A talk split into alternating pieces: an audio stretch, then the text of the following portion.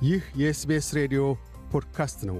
የሰፈራ መምሪያ መረጃ፣ ስለ አውስትሬልያ አኗኗር ሁነቶችና ታሪኮች በ SBS አማርኛ። መደበኛ አካላዊ እንቅስቃሴ ለመልካም የአካል የአእምሮ ጤናና ደህንነት አስፈላጊ ነው። የማኅበረሰብ ስፖርት በጠገግ ያልተሸበበ አካታችና ትሩፋቶቹም በፍልሰት በቅርብ ለመጡቱ አያሌ ነው። የማዘጋጃ ቤት እግር ኳስ ሜዳ ከተማ ውስጥ የሜልበርን ማኅበራዊ እግር ኳስ መታደሚያ የባህላዊ ልውውጥና ዝንቅነት ስፍራ ሆኗል። የሜልበርን ማኅበራዊ እግር ኳስ እየጎለበተ የመጣው አዘቦታዊ ያልሆነ አንድ ቡድን የቅዳሜ ኳስ መጫወቻን ከመፈለግ ተነስቶ እንደሁ ተባባሪ መስራቹ ማይክል ማከርት ይናገራሉ። ክለቡ አሁን ቪክቶሪያ ውስጥ ካሉት ትላልቅ የማኅበራዊ እግር ኳስ ክለቦች አንዱ ለመሆን በቅቷል። አብዛኛዎቹ ተጫዋቾች ዓለም አቀፍ ተማሪዎች፣ ጓዘ ቀለል ተጓዦችና አዲስ በፍልሰት የመጡ መሆናቸው አንዱ የህልውናው ዋቤ ሆኗል። አገር ቤት ሳሉ ይከውኑት የነበረውን ለማድረግ ከአደጋ ተጋላጭነት የራቀ የወዳጅነትን መንፈስ የተላበሰ ከሰዎች ጋር መገናኛ ስፍራን ፈልገው ማግኘታቸውን አቶ ማካርተር ያስረዳሉ። ለጨዋታዎቹ እስከ አስር ዶላርስ ድረስ ክፍያን በመክፈል መሳተፍ ይችላሉ። ምንም አይነት የክህሎት ወይም የአካላዊ ጥንካሬ ደረጃን አይጠይቁም። ለኢንሹራንስ ሲባል ዕድሜዎ የግድ 18 ዓመት የሞላ መሆን አለበት። የሜልበርን ማኅበራዊ እግር ኳስ ተጫዋቾች ዕድሜያቸው ከሀያዎቹ እስከ ሀምሳዎቹ ባሉት የዕድሜ ክልል ውስጥ የሚገኝ ነው። ሰዎች ተሳትፎ የሚያደርጉት ተለምዳዊ ከሆነው የአካል ጥንካሬ ምክንያት ባሻገር ነው። በርካታዎቹ ከጨዋታው በኋላ ማኅበራዊ ግንኙነት ያደርጋሉ።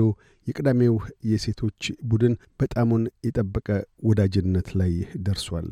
ስፖርት ለመድብለ ባህላዊ ሴቶች ያለው ትሩፋት ምንድን ነው? እንደ መድብለ ባህላዊ ሴቶች በስፖርት ውስጥ መስራቿ ሞሊና አስተሃኒ ላሉት ምስጋና ይግባቸውና የመድብለ ባህላዊ ሴቶች በስፖርት ውስጥ ማለፊያ መንገዶችን ፈልገው አግኝተዋል። በስፖርት አማካይነት መድብለ ባህላዊ ሴቶች በስፖርት ውስጥ ራስን የማብቃት የደህንነትና የማኅበረሰባዊ ትስስሮሽን ግንዛቤ ያስጨብጣሉ። ለማኅበራዊ፣ ባህላዊ፣ ምጣኔ ሀብታዊና የተደራሽነት መሰናክሎችን ገደብ ያበጃሉ። ወይዘሮ አስተሃኒ እኒህ ከባህል ባህል ቢለያዩም በአብዛኛዎቹ ማኅበረሰባት ውስጥ ጾታዊ ልማዶችና የሴቶች በኅብረተሰብ ውስጥ ያላቸው ባህላዊ ሚናዎች ናቸው። አሁን በስፖርት ክለቦች ውስጥ ያለው ባህል በወንዶች አንግሎሳክሰን አልፎ አልፎም በአልኮል መጠጥ የሚነዳ ነው። ይህ መድብለ ባህላዊ መደብ ጀርባ ላላቸው ሴቶች አዋኪ ነው። ምጣኔ ሀብታዊ መሰናክሎችም ስላሉ ስፖርት ቅድሚያ ከሚሰጧቸው ነገሮች ውስጥ የሚሰፍረው በስተ መጨረሻ ነው ብለዋል። የሜልበርን ማኅበራዊ እግር ኳስ የሴት ዳኞችንና አሰልጣኞችን ረጅም ልብሶችን ወይም ሂጃቦችን ለብሰው ለሚጫወቱ ሴቶችን ብቻ ለሚጠቀሙ ለሴቶችና ልጆች አመቺ የሆኑ እንቅስቃሴዎችንና በስፖርት አስተዳደር ውስጥ በርካታ ሴቶችን ያቀፉ ተነሳሽነቶች ላሏቸው ድጋፎችን ይችላል። ወይዘሮ አስታኒ ስፖርትን አውስትራሊያዊ የኑሮ ዘይቤንና ሥራን በማቻቻል ረገድ ለሚከውኑ ሴቶች ከልብ በመነጨ ስሜት ድምፃቸውን ያሰማሉ። ስፖርት ለወጣቶች ያሉት ፋይዳዎች ምንድን ናቸው? እንደ መድብለ ባህላዊ ወጣቶች ማዕከል ያሉ ድርጅቶች ዕድሜያቸው ከ12 እስከ 25 ለሆነ አዲስ የመጡ ወጣቶች የአብሮነት ስሜትን ለመገንባትና ከአካባቢ ማኅበረሰብ ጋር ግንኙነቶችን ለማዳበር የሚያስችሉ የስፖርት ፕሮግራሞችን ያካሂዳሉ። የመድብለ ባህላዊ ወጣቶች ማዕከል የስፖርቶችና መዝናኛዎች ፕሮጀክት መኮንን ጄይ ፓንቻል ስፖርት በአውስትሬልያ ኅብረተሰብ ውስጥ አንዱ ጥብቅ አካል እንደሆነ ሁሉ ስለ አካባቢ ማኅበረሰብም ጥሩ ግልጽ ግንዛቤ አስጨባጭ ስለመሆኑ ይናገራሉ።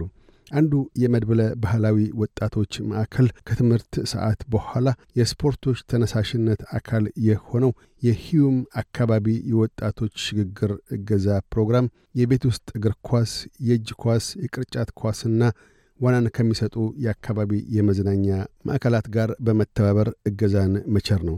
ማዕከሉ ለወጣቶች የስፖርት ሙያ ፈሮችን መቅደድን ዓላማው በማድረግ ዕውቅና ያለው የእግር ኳስና ቅርጫት ኳስ ዳኝነት ኮርሶችን ይቸራል።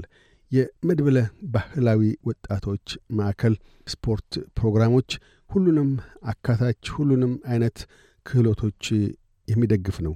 የግብረ አካል ጉዳተኞችንም የሁሉም አይነት ክህሎቶች ፕሮግራሞች ካሏቸው ከዊልቸር የቅርጫት ኳስ የቪክቶሪያ ግብረ አካል ስፖርቶችና አውስትራሊያን ተቀባይ ሽርካዎቹ ጋር ያገናኛል። ለእርሶ የሚሆን ስፖርትን መፈለግ የማኅበረሰብ ስፖርት በአብዛኛው የሚካሄዱት በነፃ ወይም ዝቅተኛ በሆነ ክፍያ ነው። ወጣት ከሆኑ ስለ አካባቢ ስለ አካባቢው ማኅበረሰብ ማለፊያ ግንዛቤ ያለው ትምህርት ቤቶ በመሆኑ ከዚያው መጀመሩ ጥሩ ነው። ጓደኞቾ እንደምን በአካባቢው ባሉ ተቋማት ውስጥ ሊገቡ እንደቻሉም ይጠይቁ።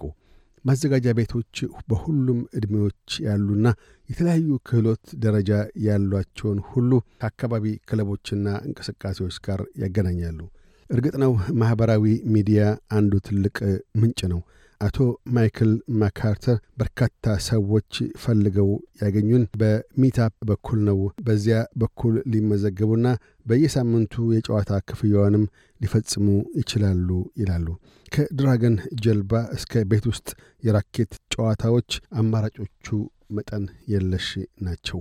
ሞሊና አስታኒ በበኩላቸው የብስክሌት ቡድኖችን የሚያካሄዱ ድርጅቶች አሉ። የደን ጉዞ አውስትሬሊያ፣ የመናፈሻ ሩጫም ይገኛሉ።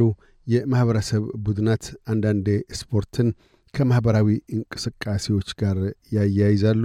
ስፖርት የእርሶን ፍላጎት ያረካ እንደሁ ለማወቅ የአካባቢውን አንድ ቡድን ፈልገው ይቀላቀሉ ብለዋል። ወጣት ይሁኑ በዕድሜ የገፉ አዘውትሮ እንቅስቃሴዎችን ማካሄድ ለማንኛውም ሰው ጤንነት ጠቃሚ ነው። ይሁንና እንደ ዕድሜውና ችሎታው ሁሌም አዲስ ልምምድ ከመጀመርዎ በፊት የጤና ክብካቤ ባለሙያን ያማክሩ። ለተጨማሪ መረጃ ወይም በአካባቢው ያሉ የስፖርት ክለቦችን ፈልገው ለማግኘት the Australian Sports Commission ድረገጽን ይጎብኙ።